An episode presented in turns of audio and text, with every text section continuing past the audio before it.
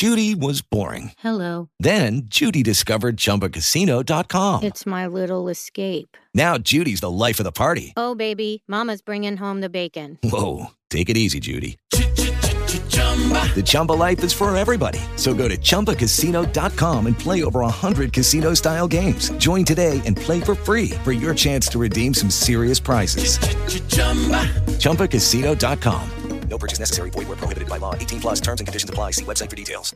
With the Lucky Land slots, you can get lucky just about anywhere. This is your captain speaking. Uh, we've got clear runway and the weather's fine, but we're just going to circle up here a while and uh, get lucky. No, no, nothing like that. It's just these cash prizes add up quick. So I suggest you sit back, keep your tray table upright, and start getting lucky. Play for free at LuckyLandSlots.com. Are you feeling lucky? No purchase necessary. Void where prohibited by law. 18 plus terms and conditions apply. See website for details. It's time to fade the chalk. Fade the chalk. Presented by the FTN Network, helping you win your fantasy leagues and dominate in DFS. And now, here are your hosts, Derek Brown and Adam Pfeiffer. Week one, just about officially in the books. What's up, everybody? Welcome back to the Fade the Chalk podcast, presented, of course, by the FTN Network. Adam Pfeiffer here. It is Sunday night, about halftime here in the Sunday night football game between the Rams and Bears. And it's time to recap the week. It's time to recap what we saw on Sunday. It was a crazy week one. And to do all that, great friend Joe Metz, of course. Follow Joe on Twitter at JMetz34. Milwaukee Bucks fan. He, he got that out of the way. Now uh, the, the, the, the Green Bay Packers did not follow suit. Let's just leave it at that. But obviously, Joe does a great, does a ton of great content at FTN Fantasy, FTN Daily, FTN Bets.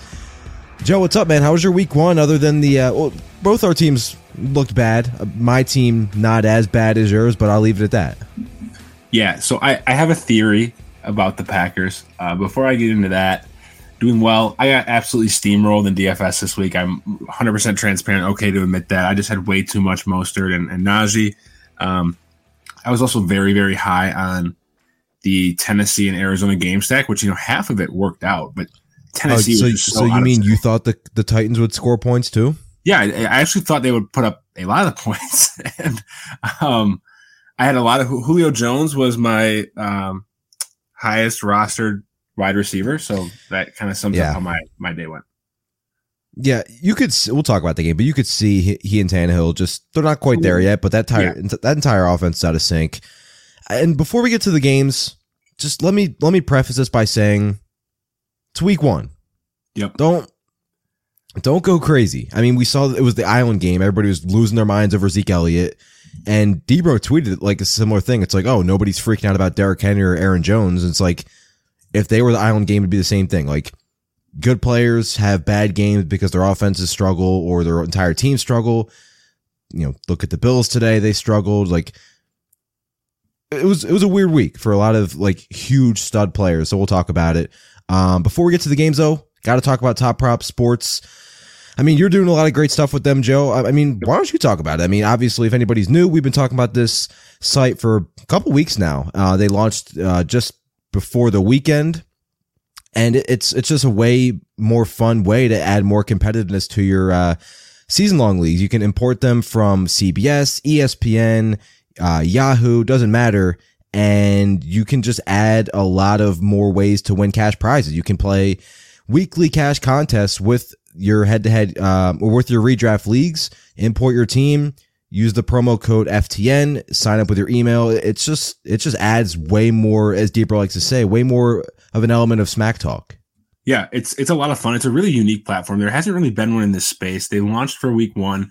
Um, it, it really allows you to handicap your fantasy league. So like, at least you know, speaking personally, a lot of my home leagues, like we'll trash talk each other throughout the week and I'll go, okay, like you want to actually bet on the matchup. And now that there is a means aside from, you know, Venmo or PayPal, there's a means to actually have a platform to, that will handicap a line for you and you can bet on your matchup.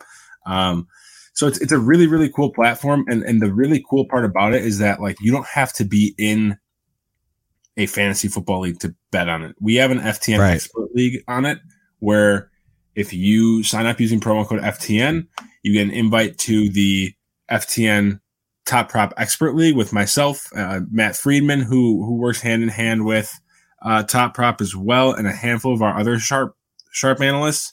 You can kind of just bet on the analysts you trust and like the most. It's a lot of fun and kind of puts our analysis to the test too. It's fun. All right, Joe. A lot of games to get to. Obviously, we won't be recapping the the Sunday night game because that'll be ending by the time we finish this podcast. And then there's the Monday game uh, to end the week: uh, Ravens and Raiders on Monday Night Football. So let's start with the game that I feel like had a lot of the largest fantasy fantasy implications of Sunday's action. I think that's San Francisco 41, Detroit 33. We get the news that Trey Sermon is a healthy scratch and definitely was a little bit surprising. Nobody really mm-hmm. knows why. And then it's okay, wheels up for Raheem Mostert, right? Smash spot, great matchup. And if he stayed healthy, probably would have done at least what Elijah Mitchell did. But uh, Mostert leaves the game early with a knee injury, doesn't return. And Elijah Mitchell, who we find out after the game, apparently that Elijah Mitchell and JaMycal Hasty have had, had, had better training camps and they've kind of passed Sermon on the depth chart. Elijah Mitchell comes in, 19 carries, 104 yards and touchdown. Um, and I did the, the player profile article during the offseason on Elijah Mitchell. He's got a really nice combination of size and speed to handle a, a, like a lead back workload. And it could be his way, like if Mostert misses time. So I think we got to start there. Elijah Mitchell, how, how, I guess how active should we be in looking to acquire him off mm-hmm. waivers. Now, obviously, Mostert could still be back next week, but I mean, this is a two year stretch of just Raheem Mostert missing time and time and time. And yes, Trey Sermon could be active if Mostert is out, but like if they feel more comfortable with Elijah Mitchell to, you know, have Sermon as a healthy scratch, then if Elijah Mitchell coming off this game, like he, he would still be the 1A on a really good rushing offense. So what do, what do you make of this backfield now? Uh, it's San Francisco, so you always have to kind of take the backfield. This backfield is always in flux every year. It's every year, but what's crazy about this backfield, like you said, it's in flux every year, but there's new names every year. Like it's like a revolving door. There, like Mostert yeah. has been a constant for about three years, but the, the issue that's also been a constant has been his injury history. Like he's always been a very high yards per attempt, yards per carry guy. I mean, two carries, 20 yards today on his third touch, he leaves the game. Um, I, don't. So I, am kind of torn here. Like I'm quick preview. I'm, I'm, writing up, you know, three of my top waiver wire priorities tomorrow. It'll drop on FTN Fantasy. Elijah Mitchell is in one of that. Is in is one of those. Excuse me. It's. I, I think we're being conservative targeting him. I don't think he's like a smash priority simply because like when Mostert left the game, he was questionable to return, and they didn't actually rule him out until the third quarter. And at the time, you know, San Francisco was up 38 to 10. So at that point, they're, they're probably like, you know what? Like we have this in the bag. We don't want to risk furthering Mostert's injury. It might have been a stinger. It might have just been like a mild hyperextension. I don't, I don't know. But obviously with a player with his injury history, you want to be a little more conservative. But then all of a sudden the, the Lions just come out of nowhere, um, and, and steam back and, and end up losing by only eight. But they also rode well with, um, excuse me, not JaMycal Hasty, uh, Elijah Mitchell. So I, I think even if Mostert comes back, I feel like Kyle Shanahan's gonna have a hard time spelling Elijah Mitchell after what he saw. I, granted, it was one of the league worst run defenses, but again, like you said, yeah, but coaches don't care about that. Like like fantasy players like us, a lot of times will say, yeah, but it was against the Lions. Yeah, but it was against the Jaguars. Like, and, and I talk about this a lot when we look at end of season stretches last year for Jonathan Taylor and Dave Mont. Like, coaches don't give a shit who they played against. You're looking at just the film, how they looked, their production. Um, but yeah, I mean, like, there's a chance Elijah Mitchell is somebody spends like 60 to 70% of their fab budget on him and it yeah. backfires. But I also think there's clearly a chance with Mostert's injury history and Jeff Wilson not being healthy now in the first place that he could be kind of like what Raheem Mostert was when Mostert broke out. I mean, I know Raheem Mostert was undrafted. Elijah Mitchell, I believe, was a sixth round. So kind of the same, same stratosphere. I think it's very interesting. And then you have the whole Brandon Aiyuk situation. That was like, weird. Like he was what the fourth wide receiver to take the field. Yeah, he played 26 snaps in this game didn't, didn't record a target. Didn't have a target. Didn't have any production, no statistics at all for Brandon Aiyuk. I had a lot of concerns about Brandon Aiyuk where he was going in drafts before Yep. the season. Just thought there was he was being a good player, but he was being overdrafted because he's in a low volume passing offense with Deebo and Kittle back. He only averaged just over five targets per game with those guys healthy last year. Now, after the game, Kyle Shanahan comes out and says that the the reason Brandon Aiyuk barely played in this game was a Trent Sherfield. They said had a really good camp, and He they liked his ascension. I think was the was the exact quote. Okay. And then they also mentioned that Aiyuk missed, I think, 10 days of practice time over the last week or so, two weeks or whatever. That would have made no sense. Past couple weeks with his hamstring injury. Okay. I'm still concerned because I feel like he could have easily just said, you know what, Aiyuk missed 10 days with the hamstring in practice. We didn't want to overdo it, whatever. But He the fact that he kind of talked up Trent there, yeah. Sherfield, not to mention Kittle was Kittle in this game in terms of YAC, four for 78. Deebo was great. I'm concerned about Brendan Aiyuk. And I already was before season a little bit, mainly where he was being drafted, but I'm pretty concerned. I mean, he played 47% of the snaps, ran routes on 37% of those. Like he, even when he was on the field, he wasn't very active. Like they didn't design plays to get him the ball. Um, you know, Deebo Samuel obviously had a massive, massive game. And I, you know, the concerns that you expressed about Aiyuk, I kind of had those concerns about the entire 49ers passing offense, maybe, maybe outside of Kittle, just because, like you said, the low volume, I think they were all being drafted their ceilings. But uh, what we saw from Deebo Samuel, I don't think he's going to get 12 targets every game. But if he becomes a focal point on the wide receiver corps, you know that George Kittle is going to soak up targets. There's really not many to go around. And if they believe in this ascension that was Trent Sherfield, especially if Trey Lance takes over, because one, Trey Lance, like that 80 yard bomb in, in the preseason was to Trent Sherfield, and that was the receiver that he developed the most rapport with. Lo and behold, Trey Lance attempts one pass, a five yard touchdown to Trent Sherfield in this game. That could also shift things into Sherfield's favor, which could in Good point. damage Aiyuk. Like I, I don't. It's a little concerning. I, I don't like. I would not feel confident rostering him as my like or starting him as my wide receiver three right now. And that that might seem like an overreaction, but I just he was already volatile as it is, and this just kind of piles on. Yeah, I mean Deebo's targets in this game were like absurd. He had 12 of the team's 23 targets. It's obviously not happening again, but look, I mm. mean, Yeah, so he got some down he, his touchdown was a downfield target. We don't we don't usually see that from Deebo Samuel. no, he's so- usually the yards after the catch guy, which he did. Dude, his yards his What? yards before the catch perception last year was negative. correct. So Which like if he's getting downfield targets on top of like they're going to give him jet sweeps and touch like that could be very interesting for Deebo. Uh, and I've always been a huge Deebo fan. Yeah. Uh, again, with, similar with I feel like this entire offense just have to stay healthy. George Kittle didn't have to do much in this game, but like always, he's efficient. He's just not going to have the the target upside of Travis Kelce of Darren Waller, but four for seventy eight. You're starting him every week. Don't need to touch on that. Let's go to the Lions. Um, we we did get a report before the game that Jamaal Williams would start and handle like the main workload. Mm-hmm. He did start, and it was kind of a split, right? Williams nine for fifty four on the ground, D'Andre Swift eleven for thirty nine. Um, both score in this game. Swift had a really nice uh, forty three yard receiving touchdown where he caught like a screen, had plenty of blockers, and then made a guy miss. This usage is very interesting for this team because we knew going into the season the Lions receivers were not good, and this team would be D'Andre Swift and TJ Hockenson. Yep. And that's what we saw in this game. I mean, Hockenson not eight for ninety seven and a score on ten targets. I believe he had a two point conversion as well. Uh, D'Andre Swift eleven targets in this game. The the Lions running backs in this game, Jamaal Williams and D'Andre Swift. I mean, they combined in this game for Twenty targets. I just wrote it down in my articles. 20 targets was 36% of their targets in this game.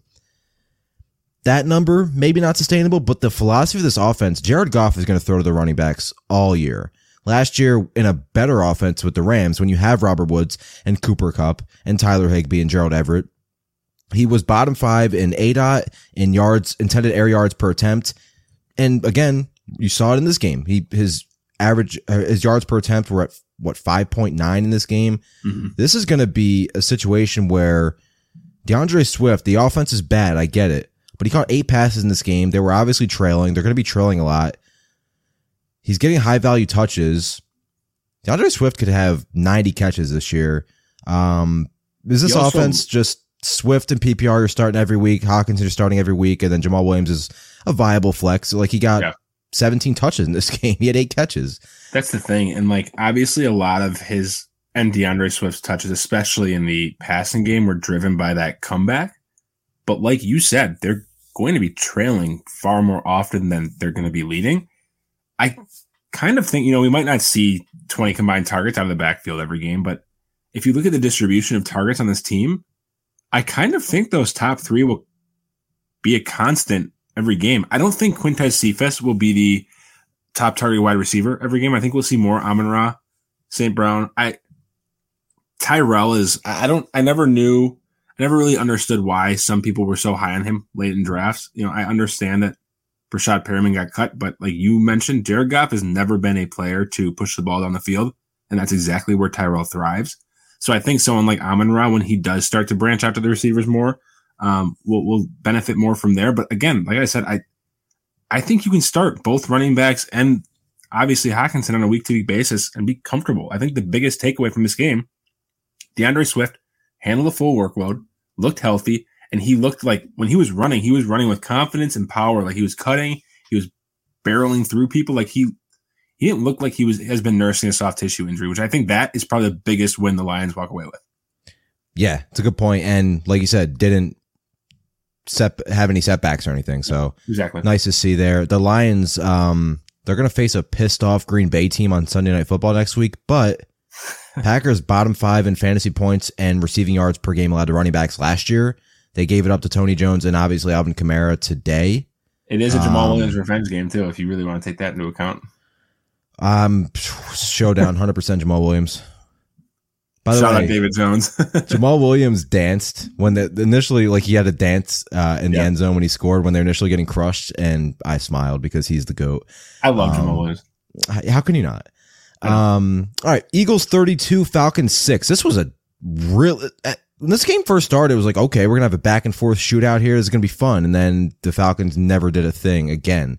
Um, Jalen Hurts was really good in this game. Statistically, Yeah. sure. If you go back and watch this game, if you have time, he looked really good, like really good. 27 to 35 for 264 and three touchdowns, and he had 62 rushing yards with on seven carries. Um, look, this is the upside, right? And there's games where he might even have more upside than this. He's a, he's a, been a lock for 60 rushing yards pretty much every game since he started at towards the end of last season. He made some great throws on the run in this game. He showed great touch on the touchdown pass to Devonta Smith, who we'll talk about. Um, anything that like you're starting Jalen Hurts probably most weeks unless you like paired him with like a veteran quarterback like Stafford or Brady or something. But I mean, he looked awesome in this game, like really, really good. I'll be honest, I'm starting him every week. I don't care who my other quarterback is. Like I've been on the Hurts train all off season. Um, he, so this is now his fifth start in the NFL. In all five games, he has either topped 60 rushing yards or recorded a rushing touchdown. Like obviously, he had 62 rushing yards today. Um, I think, and 264 uh, in the air, I think is a very reasonable expectation. In two of his four starts last year, he topped 300 yards. I think people are, are, are still underselling the upside here. I think this game can serve as a solid baseline. You know, maybe add a turnover every here, every now and then, but like he has legitimate top five quarterback upside in fantasy. I, I this is an Atlanta team that really struggles in the secondary. They're a pass funnel defense. I understand that, but the fact that he opens up so much for the rest of the team too, like with the RPO plays and stuff, like because he will. I mean, he can house one on any carry that will then in turn benefit Miles Sanders, Kenneth Gainwell, who obviously we'll talk about, who got a, a good chunk of work. He just does so much of this offense, and he looks confident. I'm I'm all aboard until the wheels fall off. Like, I absolutely love Jalen Hurts, and this was so cool to see because he really silenced a lot of critics. Oh, he was great. The touchdown pass to Dallas Goedert, absolute laser beam on the run. Oh yeah, He looked That was a awesome. beautiful catch too. Yeah. He, like he looked amazing in this game. Um, Miles Sanders, one of those players in the offseason I was kind of afraid I was going to be wrong about. And he doesn't score in this game. He gets a two point conversion, but 19 touches, four catches for 39 yards. That was a concern about the pass volume. Mhm. You like to see it. The Eagles weren't really pass heavy in this game too. Like they were obviously in control for a lot of it, but they went pretty pass heavy. But Sanders has 15 carries. It appears Kenneth Gainwell though, who I I loved coming out of college. Absolutely loved him out of Memphis. Boston Scott didn't play in this game. Is Kenneth Gainwell going to be the, the end zone running back here, the goal line back? That's what I think is going to happen. I don't know. I mean, he got the he got the goal line touchdown in this game, but nine carries. Yeah. I mean, he had, he, he had 11 touches in this game. I mean, they, they ran the ball. They, they had 60, I mean, they had 66 opportunities. They ran the ball 31 times in addition to yeah, they, they dominated the um time of possession. Yeah. Time possession and the plays, especially like in after the first half. Like the, the Eagles D line, like just dominated the second half of this game and the Falcons just couldn't get anything going again on offense. But yeah, I mean, Gainwell might go overlooked in terms of waivers because everybody's going to go to Elijah Mitchell, but he's, I mean, Boston Scott didn't play in this game. Like, and he wasn't a healthy scratch. He just didn't play a snap. Yeah. I, I, I'm torn on whether it was, you know, the effectiveness of Sanders, Hurts, and Gainwell out of the backfield that just, you know, they didn't need Boston Scott but I think there is reason for concern. I, I don't. I mean, no one's going to pick him up on the waiver wire. If he's there, I would leave him. But you know, if you're in a deeper league, I wouldn't necessarily say to drop him yet. Um, this is a backfield I think you're going to have to kind of watch week by week though, because there is so much that can develop. Yeah. Um, Devonta Smith, have to like what you see here. Six for 71 in a touchdown. He has eight targets in this game. It leads the team. I mean, again, you don't want to overreact to one week, but is he, for me, he's still in that like wide receiver three. It is Ryan here, and I have a question for you. What do you do when you win? Like, are you a fist pumper?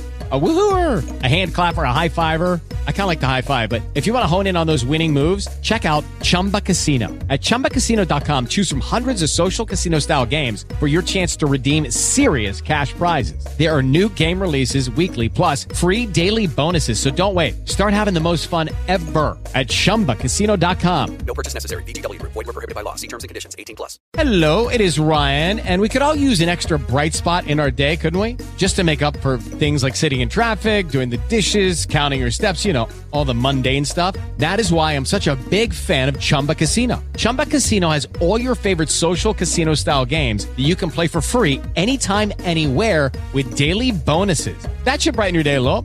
Actually, a lot. So sign up now at chumbacasino.com. That's chumbacasino.com. No purchase necessary. VGW. Void were prohibited by law. See terms and conditions. 18 plus. Flex range. Like he's a great flex and a real and a really strong wide receiver three. And yeah, you like that he leads the team in targets in the first game. You like that he gets the end zone target. Um, he had what twenty five percent of the targets in this game.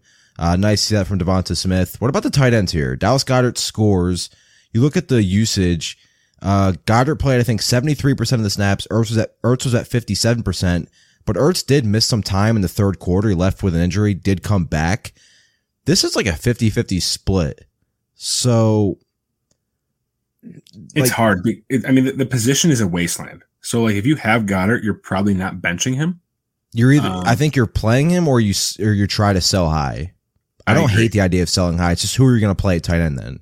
You know, I agree. Like, I mean, people are going to rush to the waiver wire to grab Juwan Johnson. I would probably, I still feel more confident right now in Dallas Goedert, but like he's one yeah. of those. I don't have the numbers, but I want to see the routes for the Saints tight ends. We'll talk about that I, game yeah, soon. But. Yeah, I do too. I, I, think I think Goedert is still a back end tight end one, but I think he's one of those back end tight ends that could very well be lapped by someone like a Juwan Johnson or you know Jonnu Smith starts to take off. Someone like mm-hmm. that could very easily kind of leapfrog him.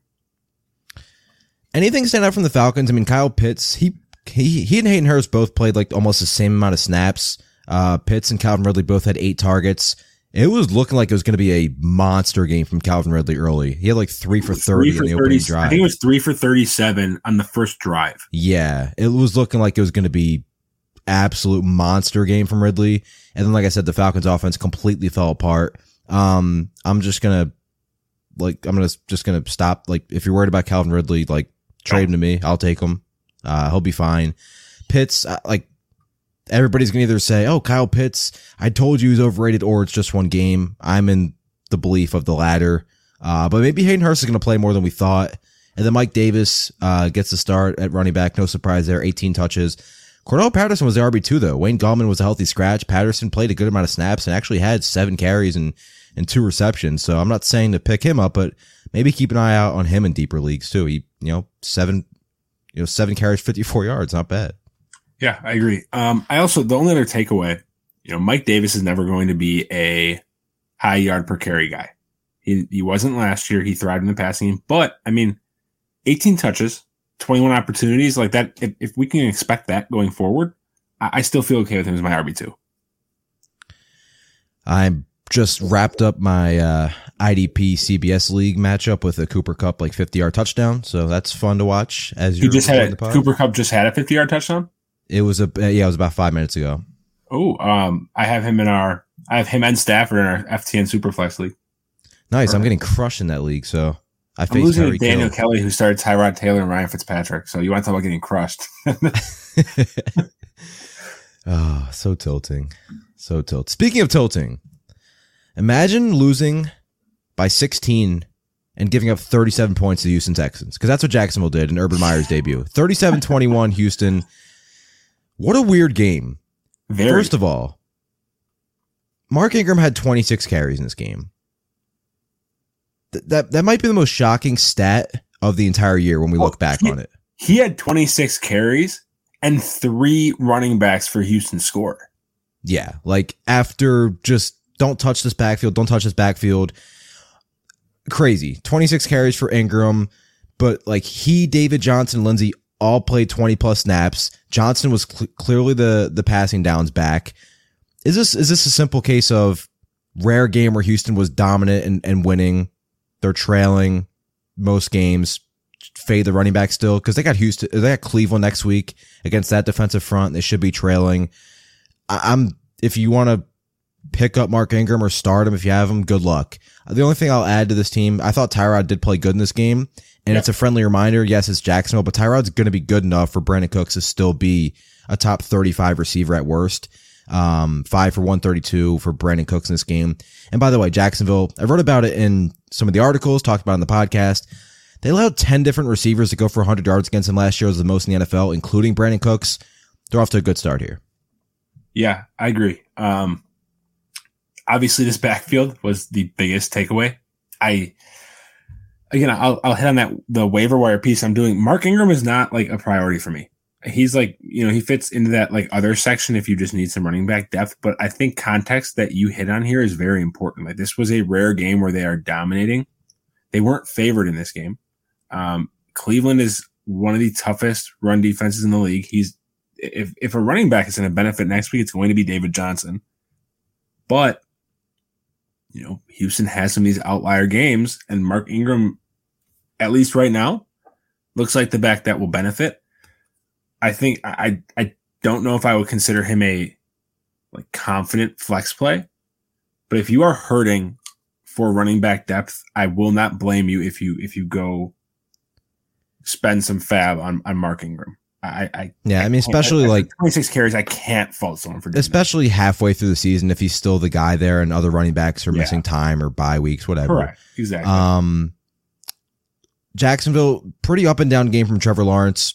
They had a lot of drops in this game. He showed why he was the number one pick. He also showed why he's you know still has room to grow. He's still a rookie.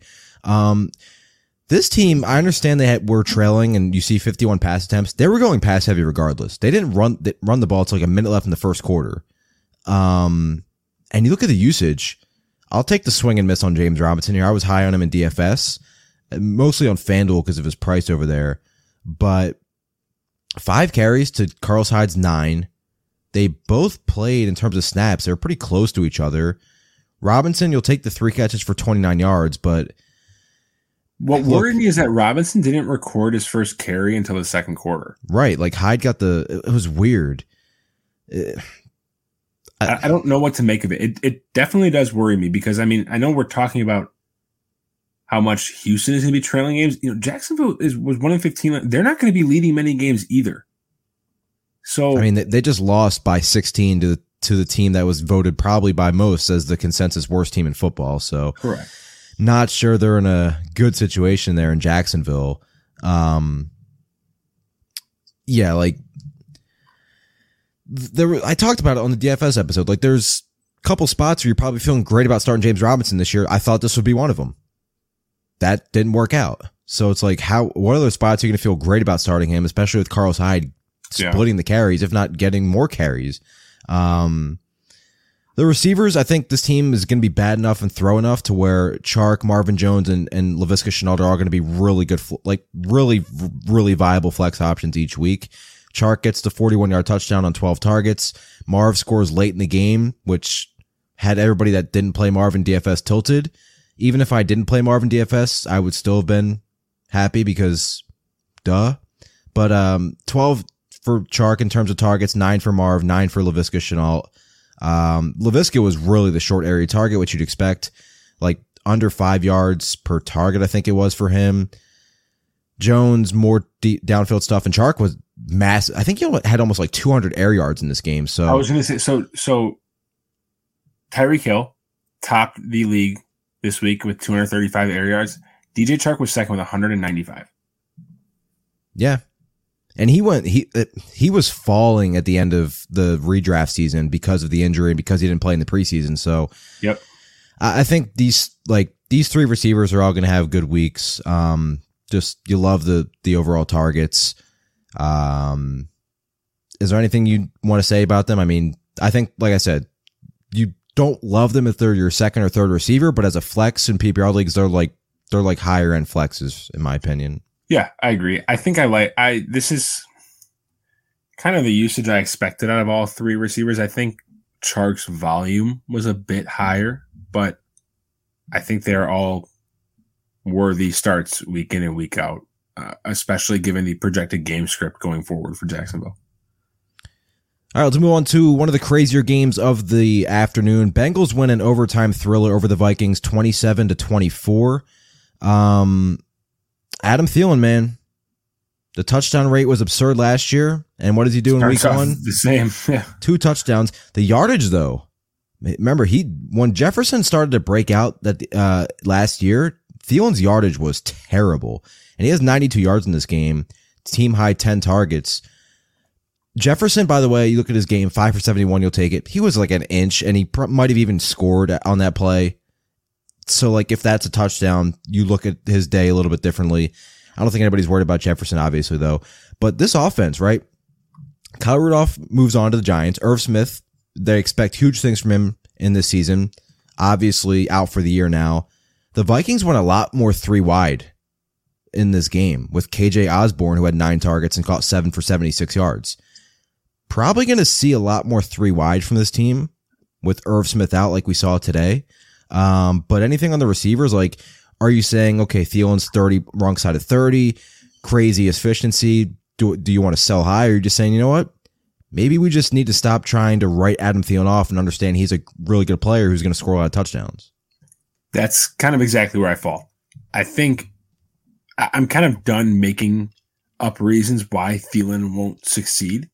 Um, he's not going to be that target hog that we saw in 2019, but he has a very clearly defined role as the touchdown receiver in Minnesota. And the presence of Justin Jefferson is really what allows him to do that. He's going to be open. Like he's going to continue to score because teams can't afford to double Adam Thielen anymore because you have one, uh, you have the, the receiver that just set the rookie receiving record on the other side of the field. Like you cannot leave him open. So I, I think Adam Thielen is still a very solid wide receiver too.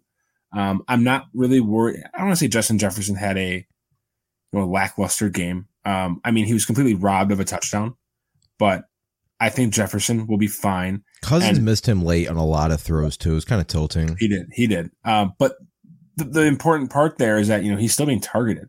Like he's not, his role is not going anywhere. Both these receivers are going to continue to produce.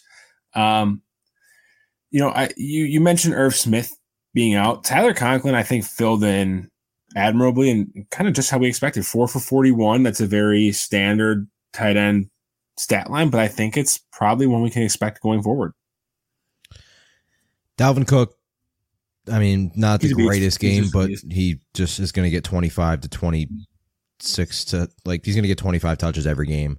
Um, With chunk yard, the one thing he had a lot of chunk yardage in this game too, and that's like he has game breaking ability. Um, I think 20 for 61 is probably an outlier on the lower end for him.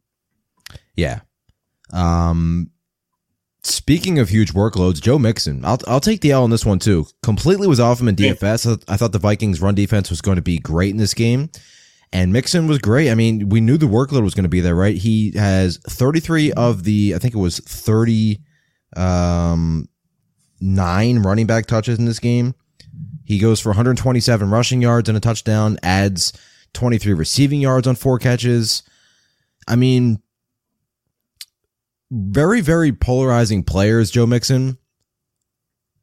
I mean, I really don't have anything to say. Like, as long as he's healthy and on the field, he's going to get the rock. And, and the Bengals went pretty run heavy compared to what we were, were accustomed to, uh, to seeing from them since the start of last season. So, Mixon, you're starting him every week. Um, Burrow, tough start this game, but he bounced back nicely. Hit Ja'Marr Chase for a 50 yard touchdown, who, oh, wow, shocking. Ja'Marr Chase can catch the ball after all. I'm stunned. it's almost as if we shouldn't care about drops for for How many- anybody, really. How many times are we going to say that? Like that's it's just so fr- like Ja'Marr Chase, CeeDee Lamb, Diontae Johnson are probably the three most talked about wide receivers in terms of drops right now. All three scored in week one. All three. Uh, CeeDee Lamb did not lead the team in targets. CeeDee Lamb double digit targets. Ja'Marr Chase, Diontae Johnson led the team in targets. It just doesn't make sense. The argument does not make sense to me. Yeah. So you love to see that from Chase, though. Oh, yeah. Um, Tee Higgins, probably other than Marvin Jones, in my opinion, the easiest play on DraftKings to, uh, on Sunday. He goes for Too four cheap. fifty eight and a touchdown. Um, he look, he's been that end zone role has kind of been his since uh he came on. Him and Burrow have a have a really really good connection. Yeah, and he Um, was about a yard and a half shy of a second touchdown Yep. too. He stepped out of bounds. So uh Tyler Boyd was the disappointment in this game, but again, they only threw 27 times, which if you told me Joe Burrow was going to throw 27 times in most games this year, I'd, I'd say that's probably not happening, but the running game was clearly working. Um Tyler Boyd's still going to be like a, a safe like wide receiver 3 in PPR, kind of in Yeah. that same range we talked about Jacksonville receivers in my opinion. Mhm. So he's not going to win you weeks most likely, but uh, he'll be better than this in games where Burrow throws 35 to 40 times, which will happen this year. Um, anything else from this game? no, I think you nailed it. All right, Seattle 28, Colts 16. I I I wanted I forgot to tweet it out, but I'm starting to wonder like at what point do we start to rank Russell Wilson and Tyler Lockett in terms of like best quarterback receiver tandems in the league history? They're obviously not like top 5 or anything, but like it's just every year now with these two. Ridiculous. It's just it's this is just so reminiscent of you know Russell Wilson and Doug Baldwin. yeah, Um, and they're better than that. Like they oh he's oh yeah oh Tyler yeah. Lockett's easily surpassed Doug Baldwin. absolutely no discredit to Doug Baldwin either. Um, This is the most, by the way, this is the most, this is the most Russell Wilson game ever. 23 pass attempts. Seattle was in control of this game for most of it. 18 completions, 254 yards, and four touchdowns. Perfect passer rating, or uh, It's not just the perfect, efficiency. two point three, but yeah, Lockett, the amazing over the shoulder touchdown catch. He has two touchdowns in this game. Four for 100. Metcalf, slow start, but then he gets going four for 60 and a touchdown. Um, Gerald Everett scored in this game. Now, he and Will Dissly kind of split snaps and routes, so Everett could be very disappointing at times. But again, that's tight end when you get to that range. He didn't have much, but he scored, so he, he saved you. Um, I don't have anything to say about this team other than Chris Carson. He had, I think, 23 touch, or not 23 touches, uh, 19, 19 of the 23 touches at running Yeah. back and dominated the snaps. Rashaad Penny left this game with an injury, didn't return. Alex Collins was a healthy scratch. So if Penny's inactive next week, should see Alex Collins active for Seattle, but it was clearly Chris Carson's backfield. 5.7 yards per carry, 91 yards on 16 carries. I've said it for years. He's still the most underrated running back in the NFL. This is uh, very similar to the the whole drop argument. Like, at, at what point are people just going to stop finding reasons why you shouldn't draft Chris Carson? Every year, it's oh Rashaad Penny's here, oh Alex Collins here, oh Christine Michaels here. Like, at what point are you just going to sit here and say, okay, like these backups are going to get a couple carries, but Chris Carson is one of the most effective backs year in and year out that never gets drafted where he should. I think he Justin will Fields. produce. I'm sorry. You're, what happened? What happened? Justin Fields just ran for a touchdown. Oh boy, Andy Dalton's done. See ya. Love to see it. That's Love to see it. Andy Dalton's done. He has to be done. I mean, he was done when that before that game even started. Oh yeah, correct. He, they, I mean, they did this to throw him to the wolves. That's just what they did. Yeah. Um, but yeah, but I mean, back to Seattle. Like uh, the only thing holding this team back is whether or not they are just allowed to do what they want. Excuse me. Like if they like the the saying, like you know, if they let Russ cook, this team is going to go places. So I they didn't necessarily quote unquote let Russ cook this game. They also control the game in time of possession from literally from start to finish. They didn't need to. Um, I- I mean, this is probably the, the least amount of points this defense has given up in quite some time. Yeah, I mean they were better in the second half last year, but they were good in this game. Correct. They got a lot of pressure on Wentz. Um, speaking of Wentz, two touchdowns. Uh, you know, nothing crazy in this game. I want we got to talk about the backfield though. Jonathan Taylor has twenty uh three touches in this game, six catches for sixty yards.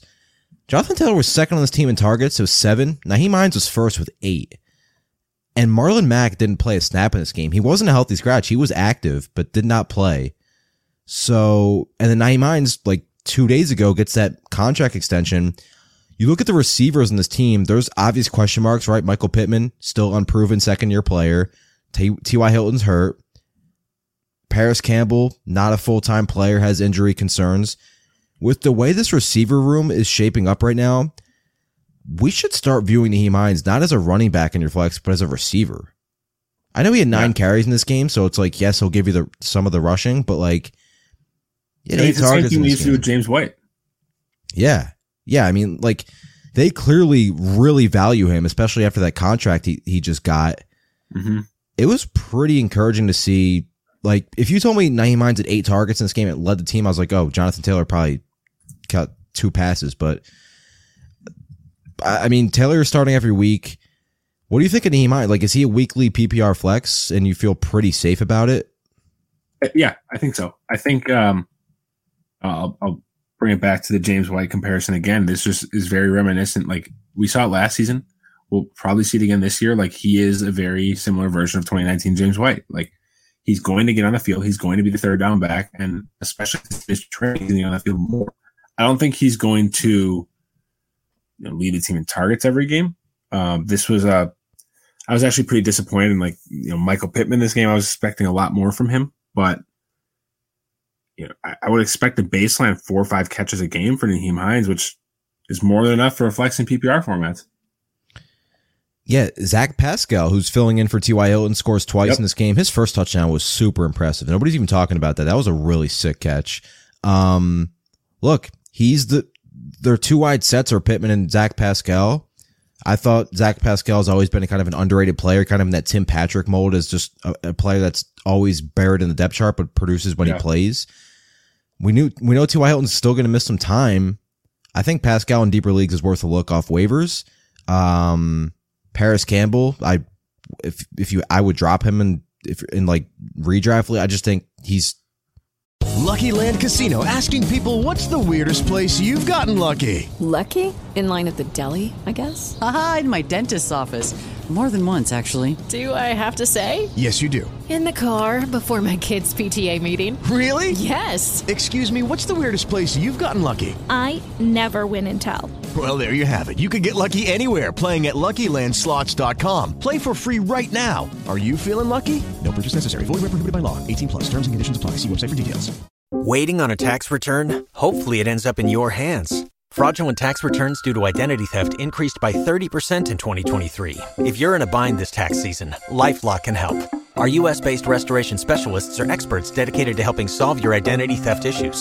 And all LifeLock plans are backed by the Million Dollar Protection Package. So we'll reimburse you up to the limits of your plan if you lose money due to identity theft. Help protect your information this tax season with LifeLock. Save up to 25% your first year at LifeLock.com slash aware. he's just not there for them. Like he's not an every down player. Um, but I'll just I'll close out this game by saying deeper leagues, three receiver leagues, give Zach Pascal a look um, off waivers. Let's move on to the next game. It is the Chargers and Washington football team. Twenty to sixteen, Chargers win this one. Uh, where do you want to start? I mean, I think both backfields are kind of interesting. Yeah, I think the most honestly, this might be the most interesting thing of the day. Not only did Austin Ekeler not record a catch, he didn't record a target.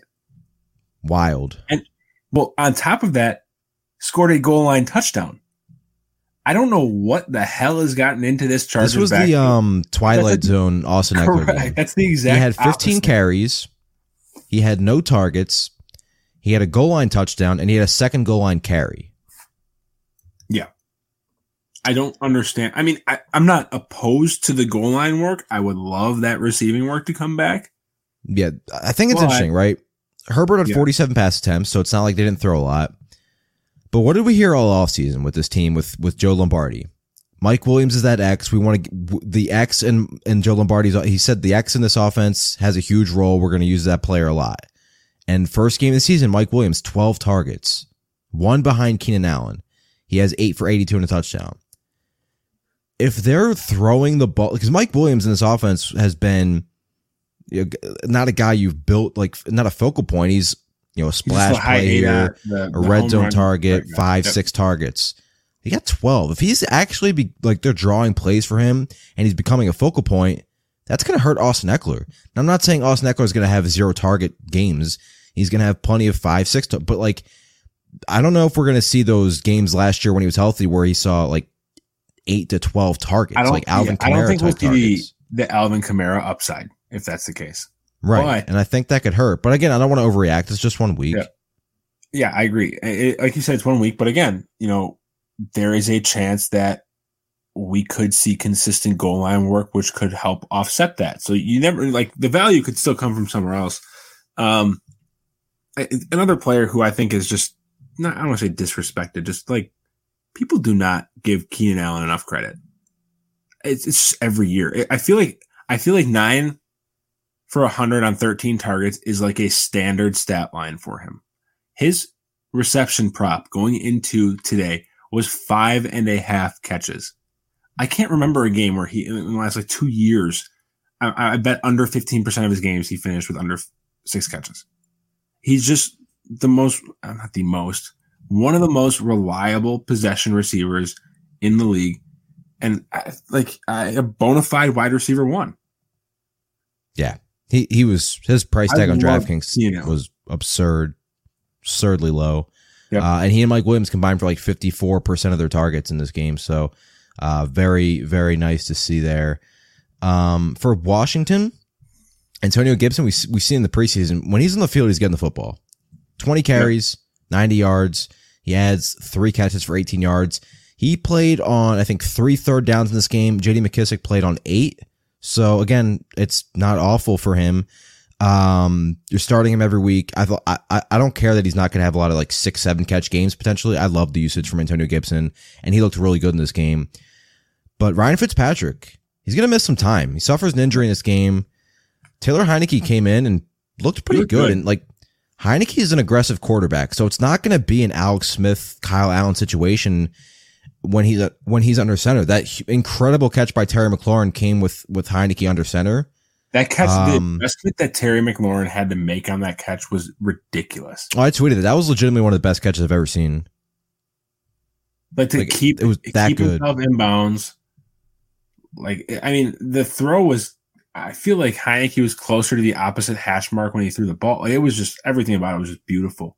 Um, but Heinicke did look good, like you mentioned it. Logan Thomas didn't really have any involve, almost any involvement in the first half, and then Heinicke came in and he didn't pepper him. He had three for thirty and a touchdown, but he regained a bit of a role. I just I don't know. Like again, this is a you know there were 21 pass attempts in this game. I don't. I would expect that number to rise. I don't know if it's going to get to 35, but I think we can probably boost McLaurin, Logan Thomas. I don't know if I feel comfortable with any of the other receivers like Cam Sims. and Yeah, I think Dyami Brown is an interesting, like deep he did just stash. target. Yeah, Yeah, he played he played like an every down role, which was a question mark even with Curtis Samuel out if it was going to be more Humphries or. Dyami Brown or like you said mixing uh, Cam Sims, but he played a lot in this game, so the the production obviously wasn't there, but Yeah. and and deeper leagues don't start him yet, obviously, but I think you can pick up uh, Dyami Brown, and in Superflex leagues, Taylor Heinicke's out there. Go for it for sure. Um, all right, still have a handful of games left. Let's go to Pittsburgh and Buffalo. Let's get this. Let's get this out of the way. One of the worst games I've watched the Bills play in a long time. Uh, they lose 23 to 16. Penalties, drops, and it was just it was really bad. Um, we we got another surprise healthy scratch. Zach Moss um, didn't play in this game. Singletary 11 carries for 72 yards. A lot of that came late in the game with the Steelers playing a zone coverage against the Bills, who were trying to get back in the game late. Uh, Singletary ripped off like a 30 yard run.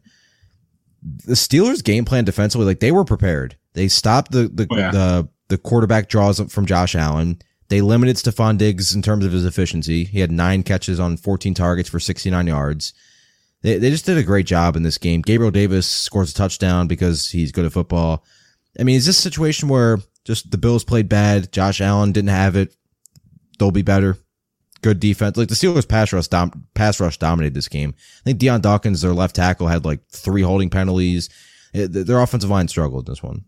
Yeah, I agree. You know, I, we mentioned it before going on air. I think the Bills played almost as bad as they could have, and they still missed keeping things. So now, the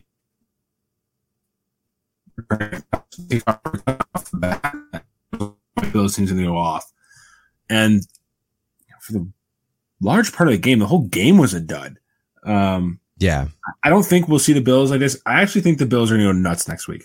So do I. So I'm like, I'm not worried about Diggs. I'm not worried about Josh Allen. Not worried about anybody from Buffalo. Uh, Gabriel Davis was clearly behind Sanders in playing time. Uh, Sanders had a couple drops in this game. It wasn't a great game from Manuel Sanders. Again, it was just a sloppy game from Buffalo. Um, for Pittsburgh, Najee Harris, he played every single snap for this team. He handled every single running back touch. He had, I think, eight, uh, 17 of them. Uh, 19 opportunities. He had three targets, almost had a touchdown. He probably should have had a receiving touchdown. Um, the Bills' run defense, I talked about it. They're going to be improved this year. Uh, they did a great job here. You, but that's the workload you like to see from Najee Harris. Yep. Um, Diontae Johnson, in case you somehow still didn't understand it, the all off season, he's clearly the wide receiver one in Pittsburgh. Five for 36 and a touchdown on 10 targets. And he also, I don't want to hear anything about the drops. Like his touchdown, he caught too. That was dope. I think that was a, a, a ball he would have dropped last year. Back corner of the end zone, he bobbled it a bit, like got his toes in. Um, again, like you said, he is the wide receiver one. He left for a little bit with an injury. Um, obviously, that's frankly really the only thing that ever holds him back. Yeah, and Juju eight targets. Claypool, I I have to go back and watch. I want to go back and watch a lot of this game to see how much the Steelers did run twelve personnel because it was a pretty huge storyline for the preseason because they're running it a lot since they have Pat Freiermuth now, and they want to use that to kind of help their offensive line struggles. Um, but you look at the snaps. I mean, Fryermuth actually played more snaps than Ebron. He played almost thirty. Ebron played twenty seven, uh, and Claypool was pretty he was pretty far behind Juju and Diontae in snaps. So I, I'm I'm assuming my take that it was going to be Juju and Diontae in two wide sets was true. So Yeah. Claypool, I, I- think Claypool. There's a chance he could be a bust this year. I really do. He I do. Played well in this game. bust player. Yeah, he played well in this game when he got targeted. He actually, I'm not, and I'm not gonna lie, he made a ridiculous catch over Tre'Davious White, but his usage is going to be inconsistent, and that touchdown rate last year was high. So Claypool, I'm a little worried about him, but again, like you said, both offenses struggled. So there's going to be games of the Steelers passing offense will explode, and, and Claypool will have a huge game here and there for sure. Anything else from this game? Yeah, I just I don't think you know the biggest thing is remembering that it's week one and avoiding overreacting. And I've seen I've already seen a lot of Najee Harris overreactions. Like he's playing every single down. Yeah, I would like, not That's exactly what I, what you want. Like, Like you there there are very very like you the only other running backs doing that are Christian McCaffrey, Dalvin Cook, Derrick Henry, and Joe Mixon. That's it. yeah, I, you that is company you want to be in. Do not sell Najee Harris. That's the only thing I'm going to say. Carolina Panthers 19, New York Jets 14. Let's start with the Jets and I'll make this quick. Do we care about anybody on the Jets outside of Corey Davis, who has five for 97 and two touchdowns? You can throw in Elijah Moore, who was a complete dud in this game. One of the most popular DFS plays at, uh, on the, on the, on the slate. But he was a pretty much every down player with Jamison Crowder and Keelan Cole yep. out. But if they're back next week, that obviously hurts. So do, right now, do we care about anybody in fantasy on this team other than Corey Davis? No. Yeah, I am really not. Don't. The backfield's a mess. Yeah, I mean the thing is, this team is going to ebb and flow as Zach Wilson does. We saw two different Zach Wilsons. He was a very effective quarterback in the second half. He looked awful in the first half, and like that's going to bleed over to the receivers. I want to limit my exposure. Corey Davis is the one piece that I know I can trust here. Yeah, I, I don't think we need to go too much further into that. For the Panthers, Chris McCaffrey's back and touching the football 30 times. Literally 30 touches for McCaffrey. We have like 180 he, scrimmage yards or something like that. Yeah, he didn't score a touchdown, scored like 30 fantasy points. Nine Shocker. for 89 and uh, through the air, 21 for 98 on the ground. He is the the biggest cheat code in fantasy. He didn't even score a touchdown. Like he's just good to have I you back. Worry, like I just like stop, I don't know why people reach and, and think like he's a risk for injury. Like he had one year where he was hurt. Like this man is the best fantasy player in the world right now. Where does he rank all time? Like LaDainian Tomlinson, oh. Marshall Faulk. That's tough. Um, Jamaal Charles is up. Like McCaffrey's better than Jamaal Charles, but Jamaal Yeah, like, he's not. He's not. I want. He's not like AP. Um, McCaffrey might be fantasy. Probably like back end of the top five. I would say he's inside the top five. No, no, no, I'm, saying, I'm saying like four or five. Oh, okay, yeah, yeah, he's ridiculous. Um, for the receivers, Robbie Anderson three targets, but he made it count. Fifty-seven yard touchdown catch. DJ Moore was the wide receiver one here. Uh, six for eighty on eight targets. He had a fourteen yard run. I was encouraged by DJ Moore's usage. He so had that- targets in the intermediate, downfield, short area targets. Like he was kind of used how I wanted to be used. And Terrace Marshall had a couple catches, but he's clearly the wide receiver three in terms of targets. Well, not targets in this game, but in terms of playing time, he's not playing in two wide sets. So Marshall, an ideal elite player to have on your bench, but I'm not starting him right now. Uh, but I wasn't pretty. I was pretty encouraged by DJ Moore here, who gets the Saints next week, who might be without Mar, or probably going to be without Marshon Lattimore, who apparently suffered a thumb injury today. Yeah, he was laboring today. Marshon Lattimore, that is. Um, yeah, I love DJ Moore. Robbie Anderson's going to be the home run threat, and he has a connection with Darnold. But like this, there are weapons in this offense, and Darnold looked good. Like he really looked good. Yeah, other than the fumble, yeah, he did look he did look solid. Um, so for me, DJ Moore is like a top fifteen to seventeen receiver each week. Anderson's going to be that twenty five to thirty range, and not quite there. Starting Terrace Marshall yet, but um, you know, this offense should have had a better day, but um, I like the overall usage, and obviously McCaffrey yep.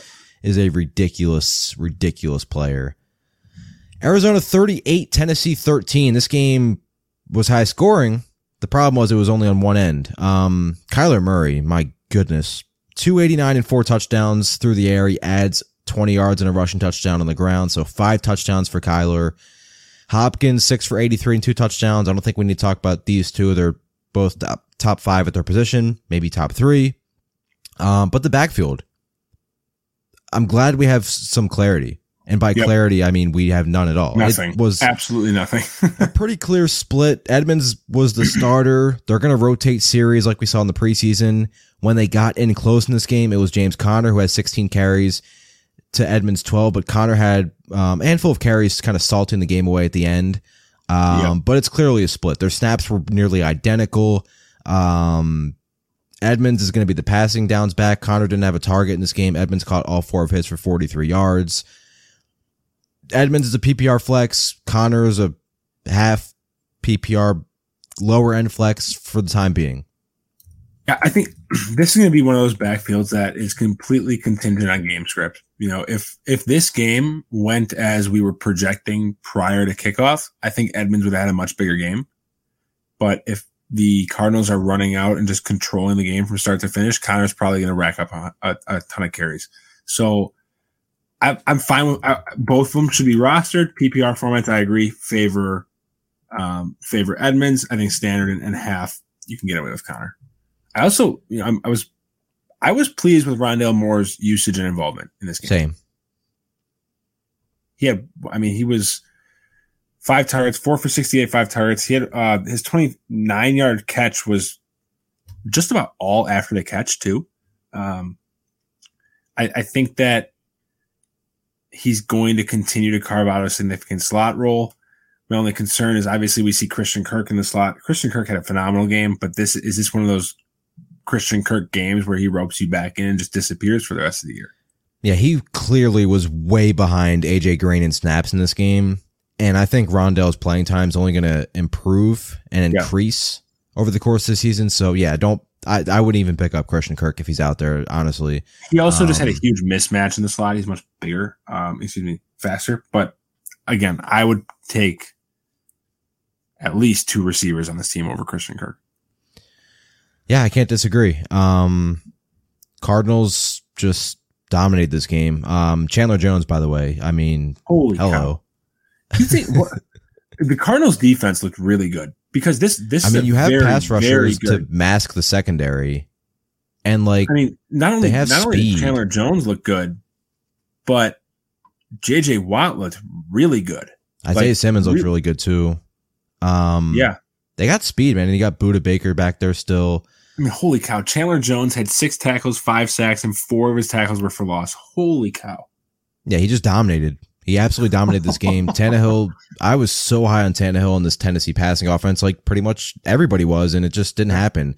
Um, like this, said, AJ Brown got there luckily, but the timing with Julio and Tannehill wasn't there. Um, Derrick Henry had no, Derrick Henry got stuffed from the one yard line twice in a row, which is not something you see very often. Um, and Derrick Henry also had three catches on four targets, which is not something you see very often. Yeah, I guess Derrick Henry and Austin Ekeler had polar opposite games, huh? Or close is, to it, at least. Yeah, we week one was the twilight zone, like you said. Are we worried about any player on the Titans? And any player not, meaning Tannehill, Henry, AJ Brown, and Julio. I'm not. I think this was a very abnormal game for all of them, Tannehill included. You know, Tannehill's been one of the most efficient quarterbacks in the league since he came over to Tennessee. This was probably one of his least efficient games. I am still sky high on this entire offense. Um, it's it's just a fluke game. Uh, it was just not a fluke. Like the Cardinals just beat beat the beat the brakes off of them. But Which the Car- was, like the Cardinals, if they hit their ceiling this year, are going to be a very, very, very good team. Yeah, division's so good. Yeah, that's the problem. Let's go to the AFC East. Miami 17, New England 16 as we go to the four o'clock games. Um, Mac Jones looked fine in this game. 281 and a touchdown. The touchdown went to uh, Agholor. James White back to being a, a trustworthy PPR option. He has six catches on seven targets for 49 yards. Both the tight ends were used as you'd expect. And then Damien Harris was the clear lead back, 23 carries. He has 23 of the 27 running back carries for the Patriots. He looked really good in this game. Started off with a 35 yard run to first play of the game. Did lose a fumble here. Rhamondre Stevenson also lost a fumble. Um, what are your thoughts on the Patriots here?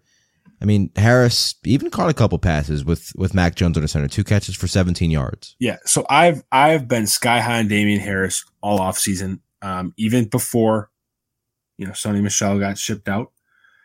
23. I mean, his usage is going completely under the radar. 23 carries, two catches.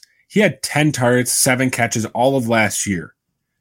Two carries, or excuse me, two catches, three targets this year. I mean, I'm not going to say he's going to have involvement every every week, but he has the upside to have at least some involvement. Now, my only concern here, I understand that Stevenson lost a fumble and so did Damien Harris, but the nature of Damien Harris's fumble was a whole lot worse. There were two and a half minutes left.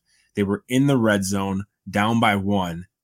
It, we've seen Belichick just completely spell running backs for stuff like this. I don't think they will given how effective he was prior to that. But I do have some concerns. You know, if we see another fumble, will they entertain a bit of a committee more? I don't think so. I think if they would have had that idea in mind, Rhamondre Stevenson would have seen more than one carry because he's he's the back. Like Brandon Bolden is not a, a threat to Damien Harris's workload at all. James No, White, he's a special. He's a special team player. He's- Correct. he's been a special teams player for them for like five years. now. Correct. So I Damien Harris to me in standard formats and, and half PPR, a rock solid RB two. PPR, he's a back end RB two for me. That hasn't changed because I mean, twenty three carries, hundred yards. He could easily have a two. This could have easily been a two touchdown game for him. And Yeah, they didn't. you're looking at I don't think they had. I don't think they had a goal goal to go carry in this game. They got close. They, didn't- got no, to like didn't. the eight, and then Well, and no, then wait, Agholor had the touchdown. Harris's was at like oh, his might have been at like the eleven or twelve or his fumble.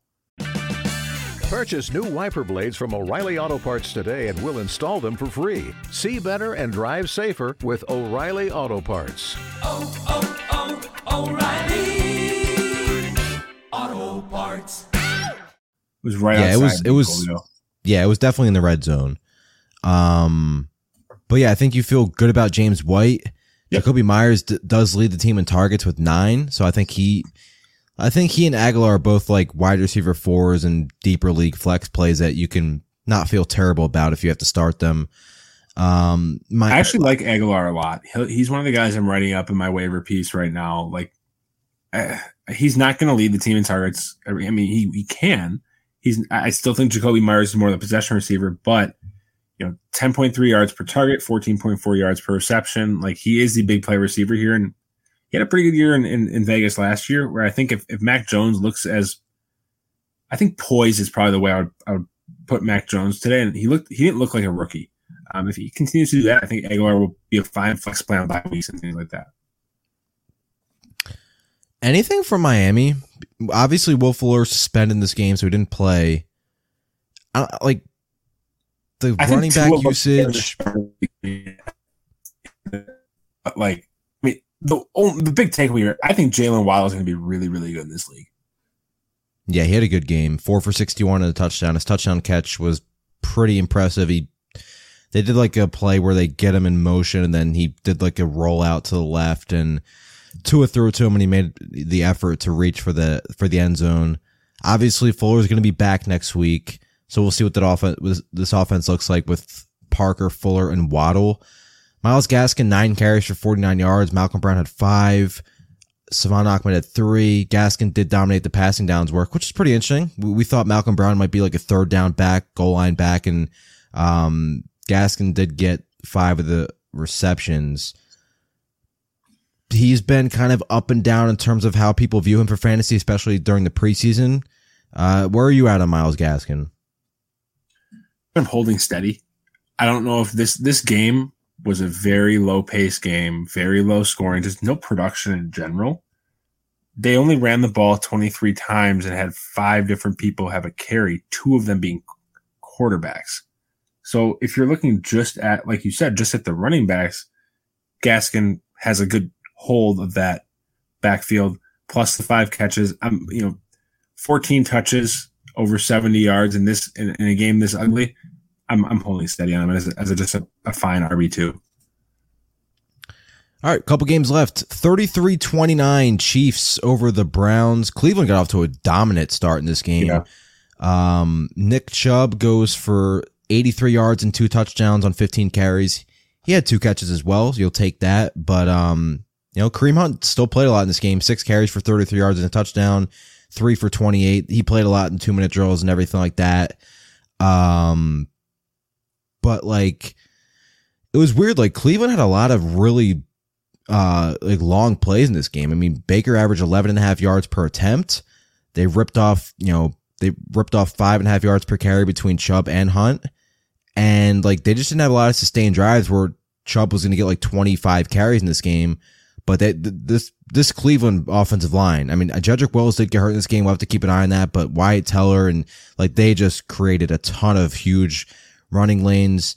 Um, so I don't think we go to we leave this game feeling different about Chubb and Hunt. You're starting both most weeks, especially Chubb, and you feel good about Hunt in PPR leagues um, most weeks. Odell Beckham was out for this game, so Jarvis Landry five for seventy one on five targets adds a rushing touchdown. Um, I don't know, like Cleveland ran a ton of three tight, two and three tight end sets like usual. The one thing I will say that stood out is Donovan Peoples Jones didn't play as the number two receiver. It was Anthony Schwartz, their speedster rookie. He actually looked pretty good in this game. Uh, three for 69. Other than that, though, I don't really have a lot of takeaways from Cleveland. We'll move to Kansas City. I mean, nothing to say on Tyreek or Travis Kelce or Patrick Mahomes. They're all amazing. The production wasn't great from Clyde Edwards Helaire, but he dominated the snap. He played like over 70% of the snaps, had over 90% of the running back touches. Like, I, I don't think he's to have top five upside. I just think they don't give him the like the greatest touches for fantasy. He doesn't get goal line work as much as you think because they just don't run down there. They're not a, running the ball a lot anyway. But you'll take three for twenty nine in the passing game. Like I think he's going to be a really solid RB two.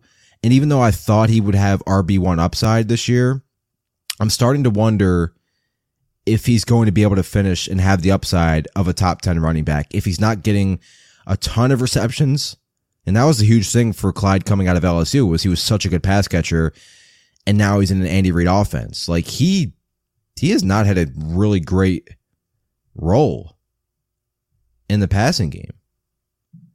And that's obviously really hurting his upside. So I think he's going to be fine. I'm not like freaking out, but I, I just I'm starting to question if the massive like league winning top seven upside is really there with Clyde Edwards Helaire. It still could be. I still think he's a talented player and the offense is as good as it gets, but he's got to get the goal line work, which I think he will over Darrel Williams, but they, they do so many different things inside. They they ran a shovel pass play to an offensive lineman today over giving the ball to Clyde Edwards Helaire. And we saw last year they did the same thing with Kelce. and they obviously Mahomes will run in, so it's uh there's a lot. Joe, do we have you now? I think. Can you hear me? Yeah, we're, Joe's back. Right. Sorry, there's been some nasty weather, um, but yeah, I, I was actually able to hear what you said about Cleveland and everything, and and Kansas City, and I am in lockstep. I think both of these teams kind of performed how we, you know, pro- projected and expected them to. Um, I really think there's two takeaways here. One for me, agreed with you. I think we would want to see what this passing attack for Cleveland looks like with Odell involved because he will have a big role.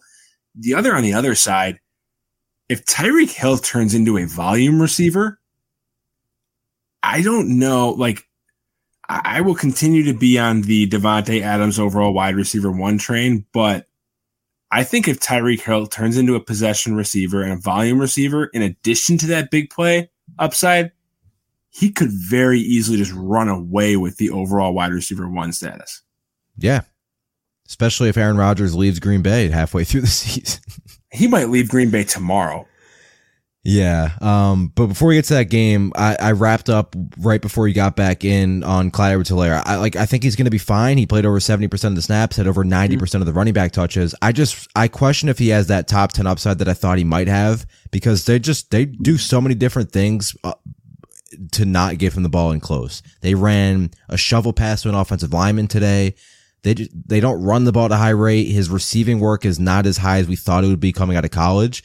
So I think he's like a fine RB two. I just I'm starting to question if he's going to have that top ten potential uh, in fantasy. Yeah, I completely agree, and it you know I've been holding out hope for him for now two not two seasons, a little over a season, and I'm at a point now where I'm fine if he's my RB2 or flex if I have running back depth. But if he's like one of two running backs I'm starting, I have a receiver in the flex, and I'm thin at the rest of my running back position, I'd probably be a little uneasy and try and find some depth for for uh, Clyde. All right, 38-3, Saints over the Packers. Just move so, on, Packers. Next week you have Detroit. Yeah. Things will be better. Yes, there are two theories that I have here. Uh, the first one Tampa Bay got absolutely shelled by New Orleans last week or last year in week one, and they won the Super Bowl. So either Matt LaFleur and Aaron Rodgers just watched the film and said, you know what, this is, we, we found the Konami, the, the cheat code and, and we're going to use it. Um, or this is just a game to just like write off. Like, I, I don't, you know, I saw a lot of stuff spiraling on Twitter, like, oh, Aaron Rodgers threw these fits in the offseason. He doesn't even want to be there, blah, blah, blah. Like, Aaron Rodgers is not coming out and throwing football games. he didn't look good. He looked rusty, and you know he is a veteran, but he again did not play a second in the preseason. He wasn't very active in camp. This team will be fine. I'm personally not happy with it because of how much money I bet on the Packers in this game. I bet money with one of my buddies who was like super confident in the Saints, and I was like, "You're an idiot. They're gonna get crushed." And then I was the idiot. Um, but yeah, I, I, think this team's fine. Um, I think you're still starting Davante Adams every week, obviously Aaron Jones every week, Aaron Rodgers every week. I still think you should have. I, I think MVS should be rostered. Um, I know he's not a, a like it's, it's more of a deeper league play, but I think MVS has warrant in you know a typical 12 team PPR league. I, we've seen the issues with drops and stuff, and you and I go back to the argument and how how baseless it is. But if Aaron Rodgers is talking you up, you are going to get looks and get opportunities in the offense. It's just how the Packers work, and we've seen MVS's big playability, so I, I think he's worthy of a roster spot as well. For the Saints, Alvin Kamara still good at football. Twenty carries though. We've now seen Alvin Kamara get twenty yeah. carries dating back to the to last season in three of his last four games. That's very, very, very, very scary thought for fantasy football if he's getting 20 carries. Now, he only had three catches for eight yards, but he did score a touchdown. But yeah, I mean, it's clear that, first of all, they were ahead in this game, but like Tony Jones, I thought looked great in this game. He had 11 catch. Like it's, it's Tony Jones getting Latavius Murray role, but the only difference is Kamara is now maybe getting a couple extra carries per game. Starting Kamara every week. Tony Jones needs to be rostered in 100% of leagues. Marquez Callaway was, in my opinion, and I listen, I, I didn't have the greatest DFS day. Don't get me wrong. I th- I thought Marquez Callaway was the easiest fade since I've started yep. playing DFS today. Yep. Yep. It's I mean, just, he had Jaire Alexander on him literally all game. Right. And it wasn't even just that. It was the fact that the that range of receivers was loaded this week. Yeah, that's true. And yeah, Jameis threw five touchdowns on 20 pass attempts, but like it just it just didn't seem like he should have been as chalky, but um, the opportunity was there, the routes were there, but the touchdowns went to Deonte Harris on a long pass, and then two went to Juwan Johnson, which Debro's probably hype about. Said this could be this year's Robert Tonyan. And again, I want to see the snaps and everything and the routes for these uh, for him and Trautman. But Trautman did have six targets. Uh, Hogan scores a touch. Like we're not starting Deonte Harris or Hogan, but Juwan Johnson, he'll probably be on in some waiver articles, and I think it makes a ton of sense. Yeah, he's actually headlining mine. Um, I'm not going to sit here and say Juwan Johnson is going to be a bona fide wide or tight end one. I'm not going to say he's an every week start, but I think you know, three targets is, is not anything to write home about, but like the context here, 15% target share, you know, Jameis Winston very uncharacteristically only attempted 20 passes, only had to because he threw five touchdowns and they controlled the game from start to finish. Two of those targets were end zone targets. And he he's a massive mismatch because he's a converted wide receiver. So he has a lot more speed than a traditional tight end does, which will give linebackers fits. I, you know, they don't have many options in this passing game.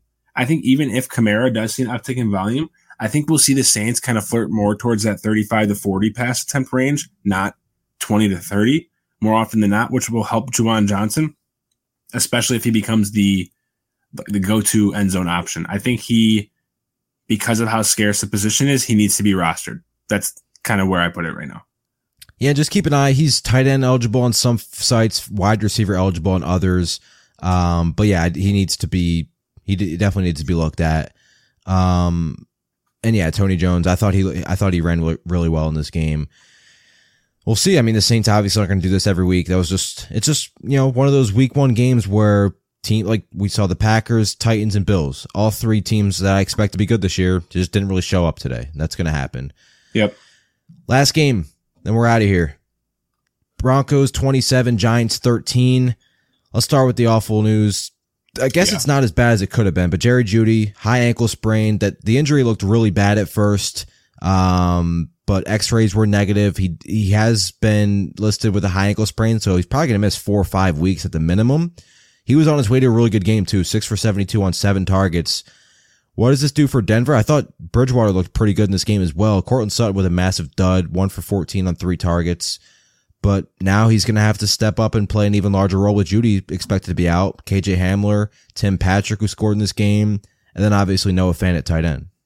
Yeah, I one I think high ankle sprain in this situation is good news. I when I saw the play, I thought he was going to be done for the year. So I'm, I'm ha- sounds weird to say I'm happy that it's a high ankle sprain, but I am relative to the context. I think this makes Tim Patrick a very strong waiver wire play. We saw Tim Patrick show effectiveness last towards the tail end of last season. Um, I think he'll he did today four for 39 and a touchdown. I think volume wise, that'll kind of be reminiscent of what we can expect going forward, maybe a little more.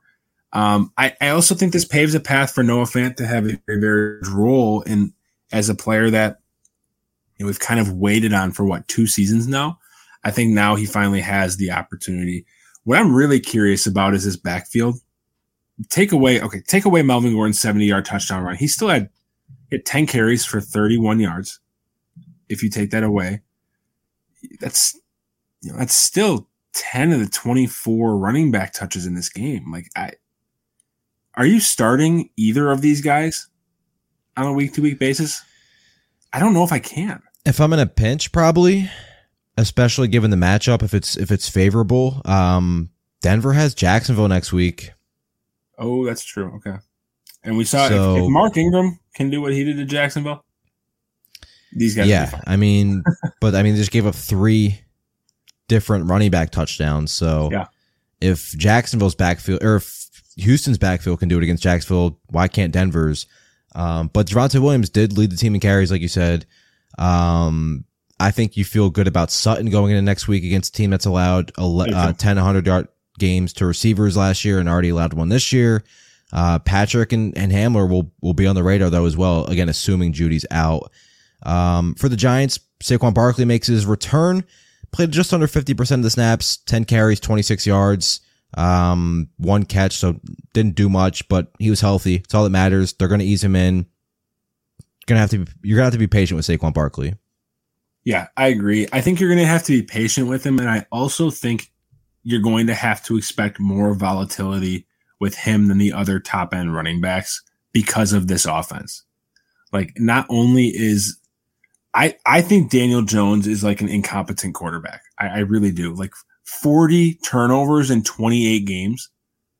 I just, on top of that, a very bad offensive line. Like Barkley is going to have ceiling games and his, he's going to have floor games, but his floor is much lower than someone like an Alvin Kamara, a Christian McCaffrey, a Dalvin Cook. You're still starting him every week. There's absolutely no argument there. Even week two, when he's still probably scaled back a bit, you're starting him but I, I think you should just be aware of his floor. Um, I really, really like what I saw from Sterling Shepard here. Um, led the team in targets. Darius Slayton at seven to Shepard's nine. Golladay only six. The one question here, do you see? I mean, I feel like Golladay has to kind of regress to the mean a bit and become the alpha, right? Or do you think Sterling Shepard will be Daniel Jones's favorite target, given the rapport they have? I mean, Shepard's back playing the slot where he's always been more efficient in his career. Yep. So I'm not true. saying he's a better player than Kenny Golladay, but I just think he fits this offense better if the offensive line continues to struggle to protect and, and Daniel Jones can't uh, get time. He tried to get Golladay in the. I think Golladay had a couple end zone targets in a row. I think one might have went to Slayton too. So they tried to get him, but um, I think Golladay's going to have spike weeks and he's going to have. I mean, this this isn't a bad like four for sixty four is fine, but um, I think there's going to be a lot of games in this offense where yeah, Shepard does does lead the team in targets. Um, so I think he again um, they got Washington next week, so uh, it's not great. And I think I think there is a path unless if we don't get if we don't get kind of reports that Barkley's usage is going to be wrapped up, there is a path to where you could sit Barkley next week. But I do think it's it'd be shocking if his if his work wasn't in, in, uh, increased next week, but it's it's hard it's hard to bench yeah. him. Obviously, I would assume uh, maybe today because there were the, some reports about it, maybe yeah. not being a full workload, and the matchup wasn't great. But week two, it's going to be tough.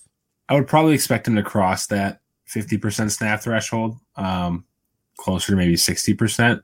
But again, unless I think unless you hear something otherwise, you're you're starting him. All right, that'll do it. And the Rams right now are dominating the Bears. Stafford's having a monster game. The Rams look like a legitimate contender. I know they're playing the Bears, but they I mean, they were what Stafford does for this offense. We're like, we already seen it. Cooper Kupp's had a long touchdown pass. Van Jefferson had a long touchdown. Yeah. Like we're already seeing it. So, um, yeah, we got one more game. Week one was fun. Appreciate Joe. Joe's going to be on this podcast not every Sunday with me, I don't think, but he'll be on a handful. Yep. Helps me out, so I have to sit here and talk to myself for an hour and 20 minutes. Uh, but Joe, plug what you got going on at FTN uh, Monday throughout the week, and we'll be back on the NBA podcast on Tuesday, I believe. And I probably Yeah. shouldn't show up because Zach Graham's gonna gonna troll me about the Steelers win. Yeah. Um, so obviously we have the NBA ramping up. Uh, NBA season starts in about a month, which is kind of crazy. But for NFL, every Monday at fantasy.com, I have my waiver wire article. Um, I have prize picks, super draft, and a ton of FTN bets betting content throughout the week in addition to the DFS cheat sheet. So you can literally find me on, on every single FTN site. Awesome. Appreciate it. Hopefully everybody had a good week one. Uh, mine was a little bit up and down. Could have been better. I feel like they can all always be better. But, uh, again, hopefully you guys had some success. If not, we'll crush in week two. Appreciate everybody listening as always. Have a good Monday. We'll be back. Deeper and I'll be back on Tuesday for the waiver wire edition of the Fade the Chalk podcast, presented, of course, by the FTN network. Have a good one. We'll talk to you next time. Thanks for tuning in to this episode of Fade the Chalk with Derek and Adam. Make sure to follow your hosts and the podcast on Twitter at DBRO underscore FFB, at AP Pfeiffer 24, and at Chalk Fade. Smash that subscribe button so you don't miss an episode.